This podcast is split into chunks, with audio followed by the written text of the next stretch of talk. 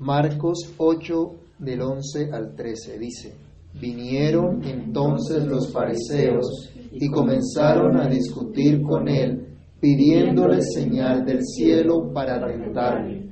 Y gimiendo en su espíritu dijo, ¿por qué pide señal esta generación? De cierto os digo que no se dará señal a esta generación. Y dejándolos, volvió a entrar en la barca y se fue a la otra ribera. Padre que estás en los cielos, en el nombre del Señor Jesús, hoy te damos gracias por el privilegio que nos das como parte de tu pueblo, de juntarnos, Señor, para adorar, bendecir tu nombre, para meditar en tu palabra. Señor, te rogamos que tengas misericordia de nosotros, que nos quieras hablar a través de ella, que a través de la meditación en tu palabra, Señor, tú fortalezcas nuestras vidas, tú prosperes tu palabra y hagas, Señor, lo que tú quieres en cada uno de nosotros. Te lo rogamos y te damos muchas gracias en el nombre del Señor Jesús. Amén. Pueden tomar asiento, hermanos. El relato del pasaje que nos corresponde estudiar en esta oportunidad ocurre en una ciudad costera del mar de Galilea, donde había una población mixta, una población gentil, también con parte judía. Pero la parte judía en esta ciudad era más eh, predominante o más de mayor influencia. Según algunos hallazgos arqueológicos, esta ciudad se dedicaba principalmente a la pesca y era una ciudad rica. estaba bien ubicada y tenía muy buen bienestar económico. ¿Creen ustedes que esa ciudad necesitaba de Cristo? Por los pasajes paralelos a, a, este pasaje y por la forma como el Señor Jesús había venido desarrollando su ministerio hasta entonces, podemos comprender que a esa ciudad también fue a predicar el Evangelio. A esa ciudad también fue a llevar la buena noticia, a dar a conocer que necesitaban del arrepentimiento y del perdón de pecados que solamente se podía dar en Él. Pero no todos estuvieron dispuestos a escuchar, no todos estuvieron dispuestos a atender el llamado del Señor, a escuchar lo que Jesús tenía para ellos.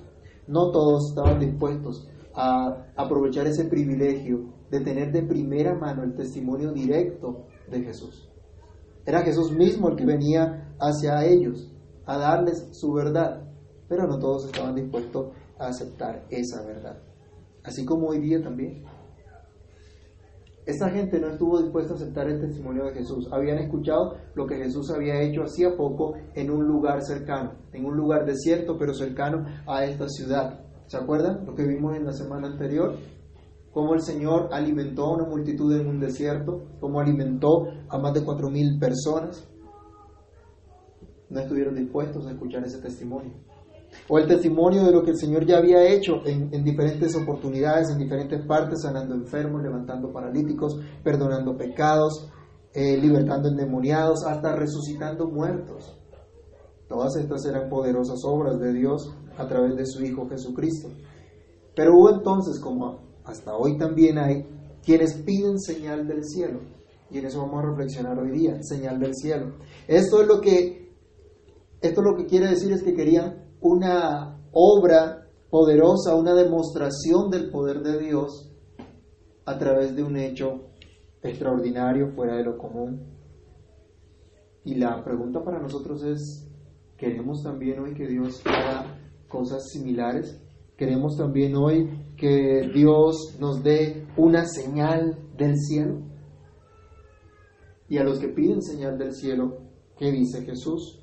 Veamos lo que dice en este pasaje. Lo primero está en el versículo número 11. Leámoslo nuevamente. Nos dice, vinieron entonces los fariseos y comenzaron a discutir con él, pidiéndole señal del cielo para tentarle. Lo primero entonces en nuestro estudio es, ¿quiénes piden señales? Es muy interesante que no son los gentiles, no son aquellas personas que no hacen parte del pueblo de Dios los que le piden señal sino aquellos que se supone hacen parte del pueblo de Dios. Aquellos que oficialmente hacen parte de su pueblo. Esos son los que le piden señal. Dice que vinieron los fariseos. Ya hemos visto nosotros los desacuerdos que han tenido con Jesús, las confrontaciones que han tenido. Es interesante notar entonces que el pueblo gentil de esa población no es el que viene a Jesús a decirle, demuéstreme que usted es Dios. Haga una señal para creer entonces que lo que usted dice es cierto. No, sino el mismo pueblo que supuestamente hace parte del pueblo de Dios. En Romanos capítulo 9, versículo 4, ustedes pueden encontrar que este pueblo o estas personas que están pidiéndole señal a Jesús son aquellos, como dice Pablo, que son israelitas, de los cuales son la adopción, el pacto, la gloria, la promulgación de la ley, el culto, las promesas. A ese pueblo que había sido receptor de la revelación de Dios. Supuestamente esta gente pertenecía a ese pueblo. Entonces, esta gente de la comunidad del pacto son los que han recibido la promesa de Dios, pero a pesar de eso, son gente que pide a Cristo una señal del cielo. Pero son precisamente aquellos que se niegan a creer en Jesús. Dios ya había prometido un Salvador. ¿Se acuerdan que desde Génesis Dios ha dado esa promesa? Desde el principio, desde que el hombre pecó, Dios le manifestó que había un Salvador. Dios prometió que vendría un Salvador. A través de los profetas habló de ese, de ese Salvador. Dios se había dicho que Él era el que podía dar fuerzas al que esté alcanzado, que Él sería el que traería buenas nuevas a los abatidos, que Él sería el que libertaría a todos los oprimidos, que Él vendría a dar esperanza, a dar gozo a los de corazón quebrantado. Pero a pesar de eso, se niegan a creer en Jesús aunque Él haya venido a cumplir esas promesas. Vamos a hacer una comparación entre unos versículos, Isaías capítulo 35 del 1 al 6 y Marcos 7, 37. Vamos a tener a la par estos, estos pasajes, Isaías 35 del 1 al 6 junto con Marcos 7, 37. No vamos a hacer ahorita un estudio extenso de el cumplimiento de las promesas de Dios en Cristo, Solo con, estos, con esta pequeña comparación podemos darnos cuenta que efectivamente Dios estaba cumpliendo absolutamente todo cuanto había prometido. Isaías 35 del 1 al 6. Alguien que lo lea, por favor. Se alegrarán el desierto y la soledad. El yermo se gozará y florecerá como la rosa florecerá profusamente y también se alegrará y cantará con júbilo. La gloria del Líbano le será dada, la hermosura del Carmelo y de Sarón. Ellos verán la gloria de Jehová, la hermosura del Dios nuestro. Fortaleced las manos cansadas, afirmad las rodillas endebles. Decid a los de corazón apocado, esforzados, no temáis, he aquí que vuestro Dios viene con retribución, con pago Dios mismo vendrá y os salvará. Entonces los ojos de los ciegos serán abiertos y los ojos de los sordos se abrirán, los oídos de los sordos se abrirán. Entonces el cojo saltará como un ciervo y cantará la lengua del mudo, porque aguas serán cavadas en el desierto y torrentes en la soledad. Ahora, en Marcos 7:37, después que Jesús sana a un hombre que estaba sordo y tartamudo, la gente admirada dice, en gran manera se maravillaban diciendo, bien lo ha hecho todo, hace a los sordos oír y a los mudos hablar. ¿Está cumpliendo lo que Dios había prometido? ¿Está señalando Jesús a través de esas obras poderosas que Él es aquel que Dios había enviado? Sí, se está cumpliendo todo lo que Él ha prometido, se está cumpliendo todo lo que Dios ha dicho que vendría a ser aquel que fue puesto por Dios para salvar a su pueblo. Se cumple todo lo que Dios había prometido en Cristo. Entonces todo lo que Cristo había hecho hasta entonces en toda la región de Galilea demuestra que Dios mismo vino a salvar a su pueblo. Demuestra que Dios mismo viene a traer perdón, a traer libertad. Y vimos nosotros, por ejemplo, cuando Jesús cruza el mar en medio de una tempestad y la aquieta, que Él tiene poder aún sobre la naturaleza, poder para controlar los vientos, para quietar también el mar, para sanar a los enfermos, para resucitar a los muertos. Y recientemente habíamos visto en el versículo anterior, Él tiene poder para alimentar milagrosamente a toda la multitud. Sin necesidad de ir a las tiendas, sin necesidad de dinero. Pero a pesar de esto, hay quienes creen que Jesús no es Señor y por lo tanto no es su Salvador. A pesar del tiempo histórico en el que el Evangelio ha sido anunciado por la iglesia desde la muerte y resurrección de Cristo hasta nuestros días, hoy también hay muchos que se niegan a creer en Cristo, aunque dicen creer que Dios existe. Paradójico, ¿no? Algunos dicen yo creo en Dios, pero no se someten a Él. Santiago decía, los demonios creen y tiemblan. Muchos simplemente buscan los beneficios que puedan obtener de Dios, sus deseos egoístas. Hoy vemos nosotros políticos corruptos, mentirosos, inmorales, que en tiempo de elecciones afanosamente buscan los votos del pueblo cristiano. Pero después que llegan, se les olvidó todo y los compromisos que supuestamente habían hecho. Eso es lo que vemos hoy día. Cristianos también que de nombre se hacen llamar cristianos, cristianos que no han entendido realmente el Evangelio y buscan simplemente un, un, beneficio temporal de parte de Dios, se niegan a creer sus preceptos, a seguir sus mandamientos, porque están esperando que Dios haga algo en ellos, en sus vidas, en su familia, en su economía, en su situación, lo que sea, para entonces sí estar motivados a seguirle, a obedecerle, pero son personas que nunca tienen un compromiso serio, decidido por Dios. Esa, esta es la clase de gente que pide señal. Pide señal del cielo, que se opone y se oponen a la verdad. Miren, no era la primera vez que el Señor Jesús había recibido un enfrentamiento de parte de los fariseos. Ya habíamos visto en Marcos, encontramos uno y otro enfrentamiento. Los que han seguido el estudio de Marcos podrán ver que se oponen los fariseos ante la manifestación de la misericordia de Jesús en el día de reposo, por ejemplo. Cuando Jesús sana en el día de reposo, enseguida se levantan ellos en contra, a decir que es un pecador, a decir que está violando el día de reposo. Se oponen a la autoridad de Jesús para perdonar pecados. ¿Quién puede perdonar pecados si no solo Dios? Es que Él es Dios. Y está demostrando que Él es Dios. Se oponen a su autoridad para echar fuera demonios.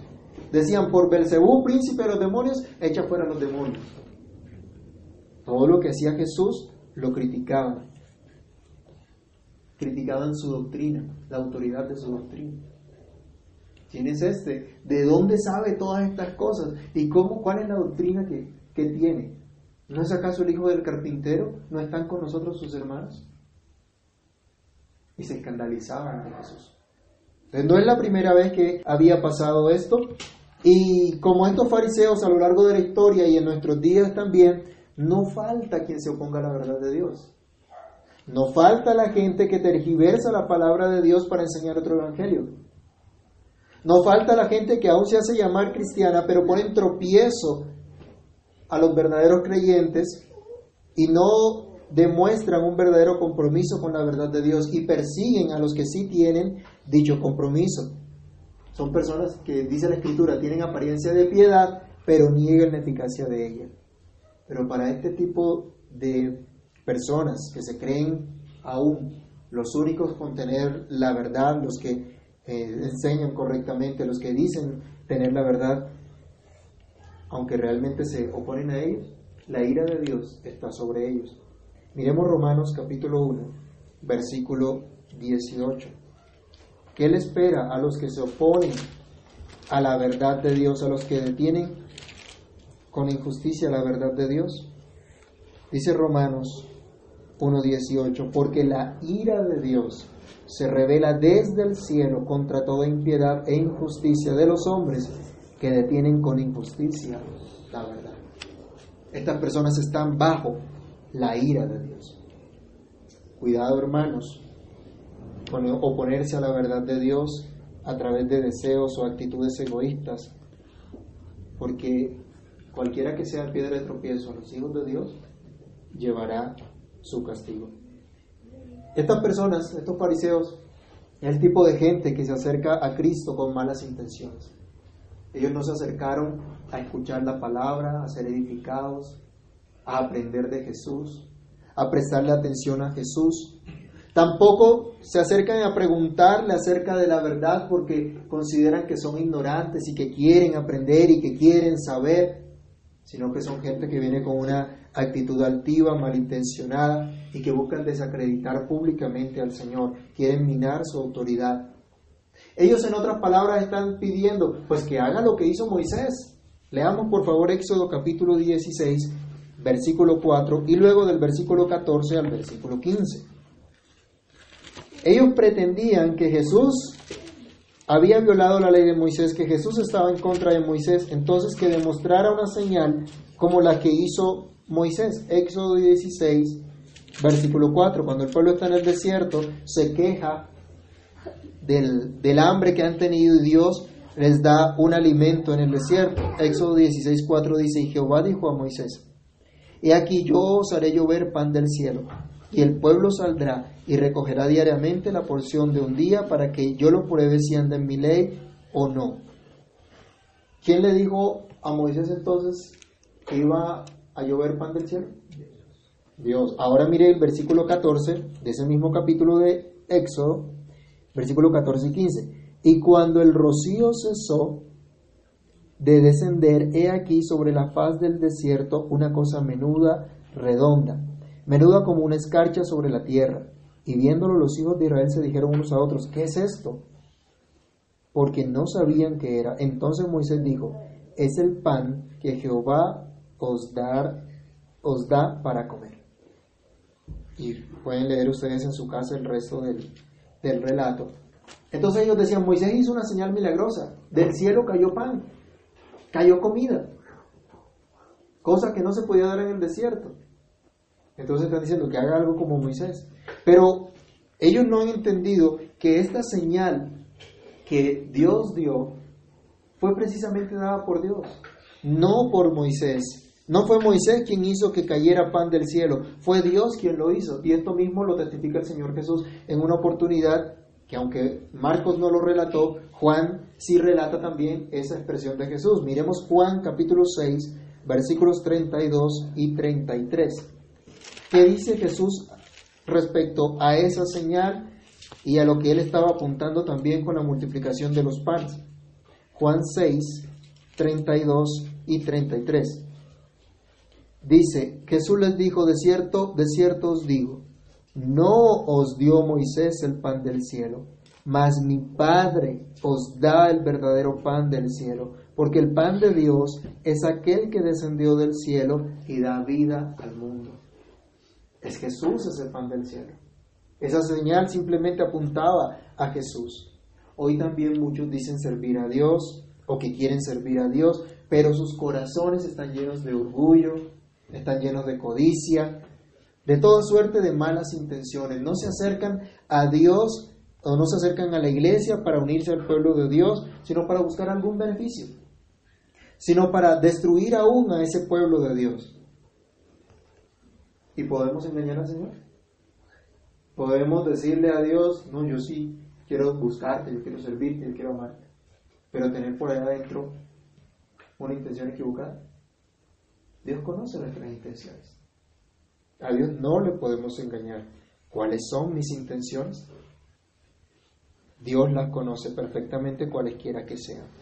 Ahora, siguiendo en el versículo 12, vemos nuestro segundo punto y nuestra segunda reflexión en lo que ocurrió acá, ante esta situación, entonces, ¿qué dice Jesús? Ante la actitud de estas personas de venir a pedir una señal, ¿cuál es la respuesta del Señor? El versículo 12 nos indica esa respuesta. Vamos a leerla. Nos dice, y gimiendo en su espíritu, el Señor Jesús dijo, ¿por qué pide señal esta generación? De cierto os digo que no se dará señal a esta generación. De aquí podemos entender nosotros que ante esa demanda que habían hecho los fariseos para que el Señor diera una señal del cielo, la respuesta de Jesús indica que tal actitud es una ofensa a Dios, es un pecado contra Dios.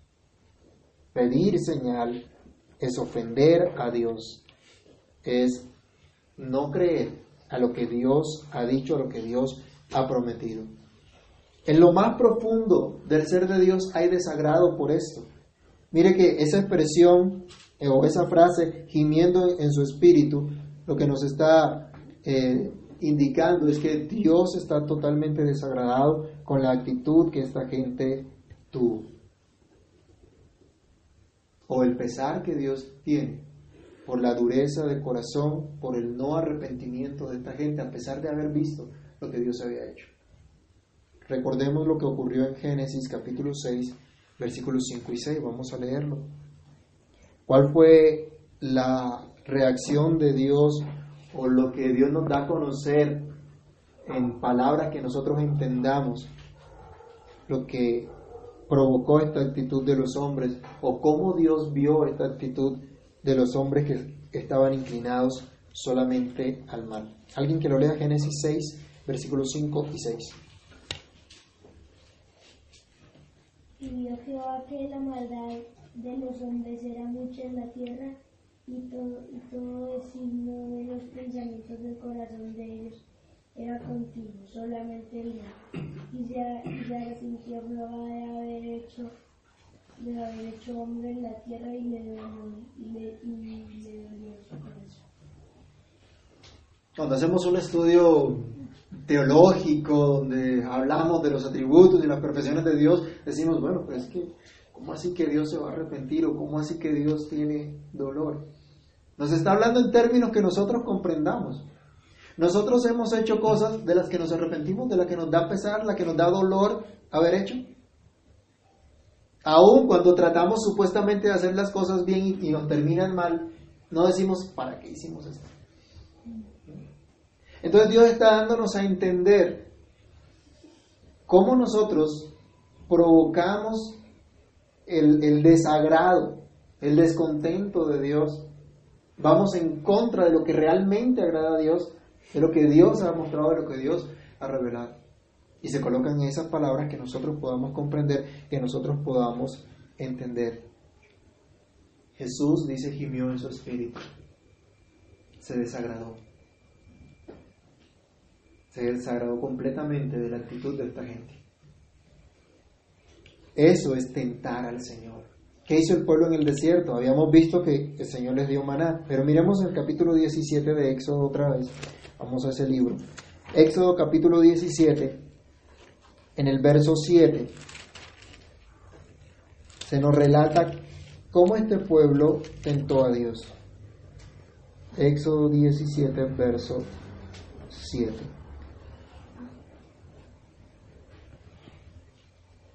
Bueno, desde antes, para que podamos em, tener toda la, la idea, cuando el pueblo tiene sed, y pregunta si realmente Dios está o, no con ellos. Leamos desde el 1, dice, toda la congregación de los hijos de Israel partió del desierto de Sin por sus jornadas, conforme al mandamiento de Jehová, y acamparon en Refidim, y no había agua para que el pueblo bebiese. ¿Y qué hizo el pueblo? Altercó el pueblo con Moisés. Y dijeron, danos agua para que bebamos. Y Moisés les dijo, ¿por qué altercáis conmigo? ¿Por qué tentáis a Jehová? Así que el pueblo tuvo allí sed y murmuró contra Moisés y dijo, ¿por qué nos hiciste subir de Egipto para matarnos de sed a nosotros, a nuestros hijos y a nuestros ganados? Entonces clamó Moisés a Jehová diciendo, ¿qué haré con este pueblo? De aquí a un poco me apedrearán. Y Jehová dijo a Moisés, pasa delante del pueblo y toma contigo a los ancianos de Israel y tomen también, toma también en tu mano tu vara con que golpeaste el río y ve. Y aquí yo estaré delante de ti allí sobre la peña de Oreb, y golpearás la peña y saldrán de ella aguas, y beberá el pueblo. Y Moisés lo hizo así en presencia de los ancianos de Israel. Y llamó el nombre de aquel lugar Masá y Meriba, por la rencilla de los hijos de Israel, porque tentaron a Jehová diciendo, ¿está pues Jehová entre nosotros o no? ¿Se ha preguntado alguna vez usted, ¿está Dios con nosotros o no? ¿Está Dios conmigo o no? Eso fue lo que hizo el pueblo. El pueblo había salido de Egipto donde estaba esclavizado. Estaba esclavizado, pero en teoría comía bien. Estaba esclavizado, pero tenía agua en abundancia. Ahí tenían el Nilo, ¿no? Ahora van al desierto. Y usted sabe que en el desierto no es que se tengan las mayores provisiones que en un lugar habitable. Bueno, estuvo, Dios los llevó allá. ¿Y qué hicieron? Tentaron a Dios. Bueno, Dios, si tú estás con nosotros, entonces ¿por qué estamos así? ¿No nos ha pasado también a nosotros? Si tú estás conmigo, entonces ¿por qué me pasa esto? ¿O por qué vivo esto? ¿O por qué he vivido todas estas cosas que me han pasado? Están tentando a Dios. Esta gente pidiendo señal al Señor, los fariseos pidiendo señal del cielo, estaban tentando a Dios. Y tentar a Dios es un pecado. Dios prohíbe expresamente que se le tiente. ¿Se acuerdan cuando el diablo tentó a Jesús? Cuando le dijo, si eres hijo de Dios, entonces lánzate de acá. Como la Biblia dice que, que, el Señor te sostendrá y que no permitirá que tu pie tropiece en piedra. Entonces, demuestra que realmente eres hijo de Dios. ¿Y cuál fue la respuesta de Jesús? No tentarás al Señor tu Dios. ¿Dónde estaba eso? Miremoslo aquí. Éxodo capítulo, perdón, Deuteronomio, capítulo 16, versículo, perdón, capítulo 6, versículo 16. Deuteronomio, capítulo 6, versículo 16. Después que el pueblo ha pasado los años en el desierto y Moisés está recordando lo que Dios les ha enseñado, lo que Dios les ha manifestado. Moisés a punto de morir les exhorta a que recuerden lo que han vivido para que no desobedezcan a Dios. Dice el verso 16, no tentaréis a Jehová vuestro Dios, como lo tentasteis en Masá. ¿Se acuerdan que leíamos Éxodo 16, donde dice que llamaron ese lugar Masá y Meriba por la rencilla del pueblo de Israel? Entonces le está diciendo, no van a tentar a Dios como lo hicieron en ese momento. No pueden volver a pensar, ¿está Dios con nosotros, sí o no? No pueden dudar de la promesa de Dios, no pueden dudar de la palabra de Dios, no pueden tener una actitud que coloque a Dios y a su palabra en tela de juicio. Eso es tentar a Dios. Eso está prohibido expresamente por Dios. Así que si estás dejando de hacer lo que Dios manda, si estás dejando de creer lo que Dios te promete, estás pecando contra Él. Estás en una abierta rebelión contra Dios y estás menospreciando y estás deshonrando su verdad. ¿Has pedido señal del cielo? ¿Has pedido al Señor que haga algo por ti o para ti, para que te demuestre su amor, para que te demuestre que está contigo? Eso es tentar a Dios. ¿Has cuestionado la verdad del amor de Dios para tu vida? ¿Has cuestionado el tierno cuidado de Dios por ti en medio de la providencia de Dios en la cual detiene tu pecado aún a través de situaciones dolorosas para tu vida? Estás pidiendo que Dios haga algo para que te convenza. Sí, definitivamente Dios me llamó. Eh, yo eh, creo que Dios definitivamente me ha traído para que sea su hijo, para que viva para su gloria. ¿Estamos esperando que ocurra algo extraordinario? algo fuera de lo normal para entender el llamado de Dios. No necesitamos eso. No hay razón para ello. Jesús les pregunta, ¿por qué esta generación pide señal? ¿Es que acaso no es suficiente todo lo que Jesús ya ha hecho, todo lo que ha dicho? ¿No son suficientes esas señales que ya Él había realizado en el pasado? ¿No demostraban estas señales que verdaderamente Él es el Hijo de Dios que trae perdón de pecados y arrepentimiento a los suyos? Hermanos, nosotros también debemos reflexionar, no es para nosotros suficiente la palabra de Dios como para que tengamos necesidad de una señal aparte de esta palabra aparte de lo que Dios nos dice, lo que Dios nos manda, no es suficiente para nosotros que el Señor dice, así que arrepentíos y convertíos para que sean borrados vuestros pecados, para que vengan de la presencia del Señor tiempos de refrigerio. No es suficiente esta palabra para que nosotros con la gracia del Señor experimentemos un verdadero arrepentimiento, es decir, un cambio radical en nuestras vidas, sin hacerle propaganda al partido político. Arrepentimiento es eso. Arrepentimiento no es simplemente que yo me duelo por el pecado, que yo siento pesar por el pecado porque ofendí a Dios. Arrepentimiento es que yo ofendí a Dios, pero entonces Dios me ha perdonado en Cristo y yo camino ahora en pos de Dios. cambio completo. Obediencia a Dios. El arrepentimiento no es decir simplemente mea culpa, mea culpa. Eso no es arrepentimiento. Arrepentimiento es un cambio de vida. ¿Eres de los que anhela que Dios entonces haga algo extraordinario para que se cambie tu hogar, para que se cambie tu economía, para que se cambie cualquiera que sea la situación que atraviesas, para entonces sí asumir tu compromiso como hijo de Dios? No hay razón para pedir tal cosa. Es suficiente su palabra. Y a esa palabra es a la que tenemos que creer, a la que tenemos que obedecer. Señal no les será dada, fue lo que les dijo Jesús. El Señor les dice, amén. No les va a ser dada palabra. Y ustedes saben lo que significa amén. Solemnemente les digo, les aseguro que señal no les será dada. Lo que están pidiendo de manera caprichosa no les va a ser dado en modo alguno. Esa fue la respuesta que Jesús dio a los fariseos. Todos aquellos que osadamente piden una señal del Señor que les asegure su amor o su fidelidad o sus promesas, van a recibir esta misma respuesta. Dios no tiene obligación alguna con nosotros. Nosotros no podemos chantajear a Dios. No podemos nosotros decirle, eh, Señor, mira mi fidelidad, mira mi esfuerzo, mira mi servicio, mi abnegación. Dios no necesita de nada de eso. Nosotros debemos ser fieles, debemos ser abnegados, debemos esforzarnos, debemos servirle a Dios en respuesta a su amor. Pero no porque Dios necesite eso de nosotros. Dios demanda eso de nosotros porque somos nosotros los miserables que necesitamos de Él siempre. Somos los pecadores que necesitamos de su perdón eterno. Somos los pecadores que no merecemos sino la ira de Dios. No merecemos nada más. Pero Dios nos ha dado a conocer el Evangelio, Dios nos ha dado a conocer la buena noticia que en Cristo Jesús tenemos perdón de pecados, nos ha dado la fe para que creamos entonces en Jesús y seamos salvos por Él. Así que no pidamos señal del cielo, porque señal del cielo no será dada.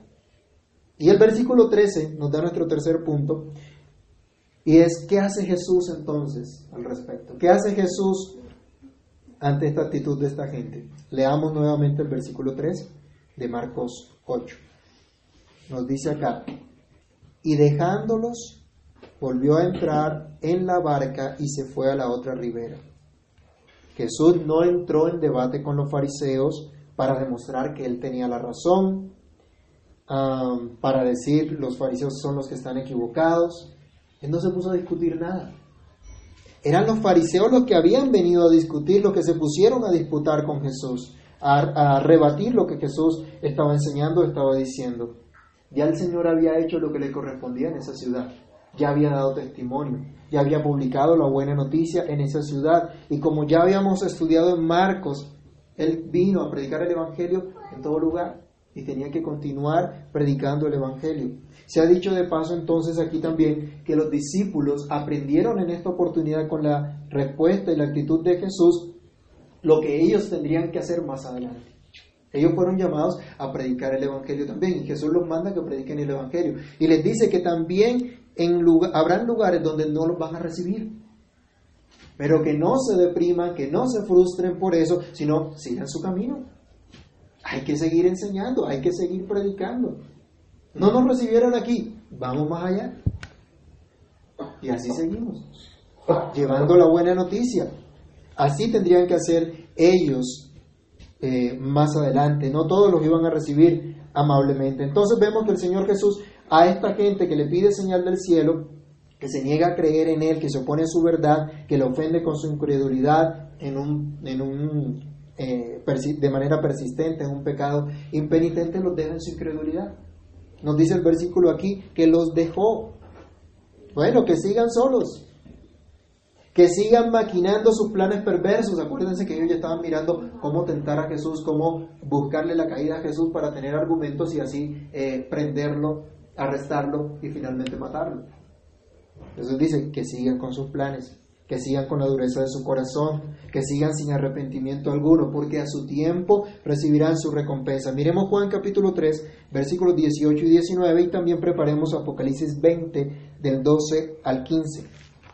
¿Qué ocurre con esa incredulidad impenitente, el que se niega a creer a Jesús y que pide una señal para entonces estar así conforme y ver que realmente lo que dice la palabra de Dios es cierta, que lo que dice Jesús es cierto y hay que creerlo, hay que obedecerlo. Juan 3, versículos 18 y 19 nos dice, el que cree en él, el que en él cree, no es condenado, pero el que no cree ya ha sido condenado, porque no ha creído en el nombre del unigénito Hijo de Dios. Y esta es la condenación, que la luz vino al mundo y los hombres amaron más las tinieblas que la luz porque sus obras eran malas. Cuando una persona ama más sus pecados que a Cristo, peligro, puede estar bajo condenación. Si no se arrepiente de su maldad, está bajo condenación. No ha creído. Esa es la condenación y seguirá en sus obras malas. Por eso en Apocalipsis escuchamos también, el que es santo, santifíquese todavía. Y el que es perverso, el que es incrédulo, el que es impío, sigue en su justicia y su impiedad todavía. Está bajo condenación. Apocalipsis capítulo 20, versos 12 al 15. Algunos no creen, algunos han dicho que em, el infierno es una invención, es un cuento o es una fábula. Bueno, el Señor Jesús revela que no, que así no es.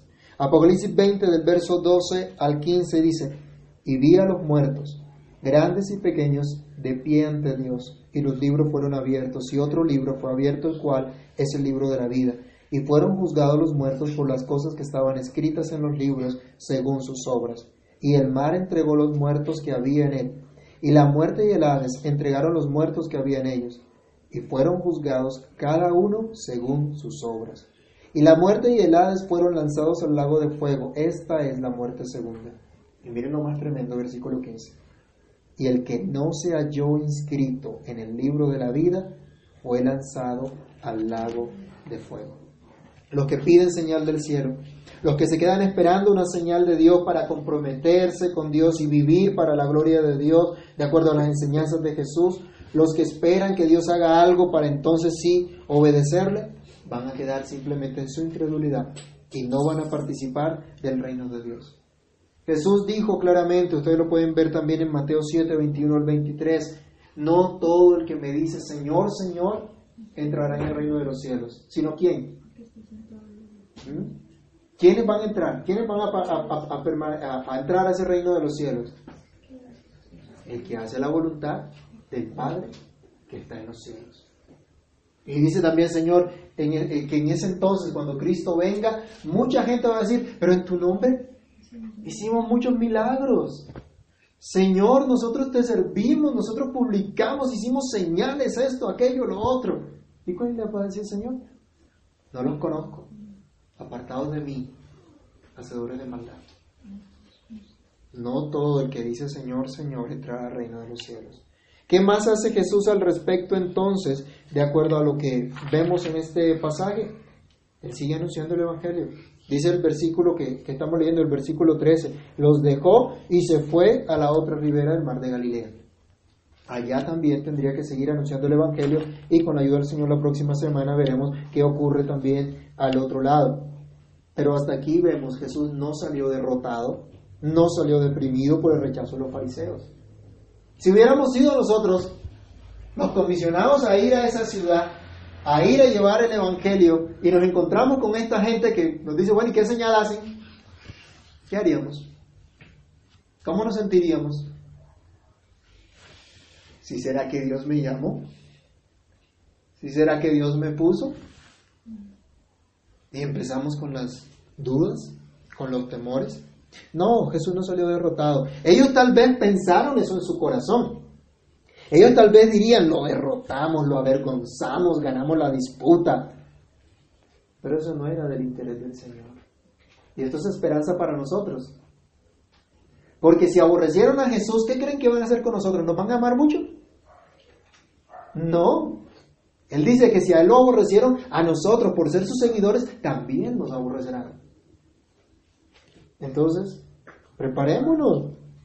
El Señor nos salió, a él no le importaba eso, entonces a nosotros sí nos tiene que importar. ay, es que dijeron cosas malas de nosotros y eso no es cierto. No los demandamos, vamos a la fiscalía por injuria y calumnia. No, no debe importarnos en realidad. El interés de Jesús era seguir anunciando el Evangelio del Reino. Y por esa resolución de Jesús, los discípulos aprendieron que tenían que seguir anunciando el Evangelio aunque fueran rechazados por muchos. Por esa resolución de Jesús y esa obediencia de los apóstoles, los cristianos de Roma, a quienes se les escribe originalmente Marcos, recibieron fuerzas para seguir predicando el Evangelio a pesar de la persecución que estaban siendo objeto. Y por esa resolución de Jesús, de los apóstoles, de los cristianos del primer siglo, el Evangelio ha llegado hasta nosotros hoy día porque Jesús tenía que continuar llevando la buena nueva y lo sigue haciendo hoy también a través de su iglesia, a través de los siglos. Por eso es que hoy podemos escuchar el Evangelio, podemos creerlo y también somos llamados a anunciarlo, a proclamarlo. Finalmente, implícito en todo este pasaje y en todo lo que el Señor ha hecho hasta este momento, de acuerdo a lo que hemos visto en Marcos, Él demuestra que es Jesús esa señal del cielo. Ya habíamos leído nosotros en, Juan 6, 32 y 33 que el pan que descendió del cielo es Cristo mismo, que Él es aquel provisto por el Padre, Él es aquel que vino del cielo, entonces Él es esa señal del cielo. En pasajes paralelos encontramos que Él dice que, la, la única señal sería su muerte, que así como Jonás estuvo tres días en el vientre del pez, así Él estaría en el corazón de la tierra o en la tumba, pero que luego resucitaría. Esa sería la única señal que le sería dada. La resurrección de Cristo nos demuestra que efectivamente su vida, su obra, su muerte en la cruz ha sido acepta de parte de Dios, ha sido perfecta, que Él es el Hijo de Dios y en su nombre realmente hay perdón de pecados. Como habíamos dicho antes, toda la obra, todas las enseñanzas, todos los milagros de Jesús demuestran que Él fue el que Dios entregó a favor de su pueblo. Él es la señal del cielo. Y si tú pides una señal distinta de Cristo, simplemente estás rechazando a Cristo. Hay más señales. Ya no hay más cosas fuera de Cristo. En la mañana estábamos haciendo, estudiando y el verso, el texto básico de nuestra enseñanza nos decía que Dios habló a los padres de muchas maneras en otro tiempo, a través de los profetas. Pero en estos postreros días nos habló por Cristo y no hay más. En conclusión, hermanos, no necesitamos pedir señal del cielo, como hicieron los fariseos en aquel entonces. Hoy nosotros no necesitamos que Dios haga esto o aquello para estar convencidos que somos su pueblo, que somos llamados para vivir para Él, que somos llamados a vivir de una manera eh, obediente a su palabra, que somos llamados a un compromiso de vida real cada día en nuestra vida cotidiana que somos llamados a asumir con responsabilidad la vocación que cada uno tiene en donde Dios le haya puesto en el ámbito que Dios le haya colocado, para que demos a conocer la buena noticia del Evangelio, la buena noticia perdón de Cristo, eh, perdón de pecados en Cristo, siendo luz en medio de una generación maligna y perversa, creciendo cada día en arrepentimiento y fe, creciendo en la gracia del Señor y demostrando realmente que en Cristo hemos sido perdonados, que Él vive en nosotros. Así que hermanos, oremos a Dios y pidamos perdón también porque nosotros le hemos rechazado al pedir una señal, al cuestionar su palabra, al dudar de sus promesas, al preguntarnos si Él está con nosotros o no. Pidamos a Dios que nos ayude a creer lo que Él dice y a hacer lo que Él nos manda. Padre que estás en los cielos, en el nombre de Jesús te damos gracias por la reflexión que nos permites tener en tu palabra. Señor, nada es imposible para ti. Te rogamos que por favor nos perdones, nos limpies de toda nuestra maldad, que perdones la incredulidad de nuestro corazón, la dureza de nuestro corazón, que tú cambies nuestros corazones para que creamos lo que ya tú has dicho, lo que ya tú has revelado para que creamos a tu mensaje, para que creamos a tu verdad y nuestra vida sea una evidencia de lo que tú has hecho. Que nuestra vida pueda testificar de tu gracia, de tu amor, de tu misericordia.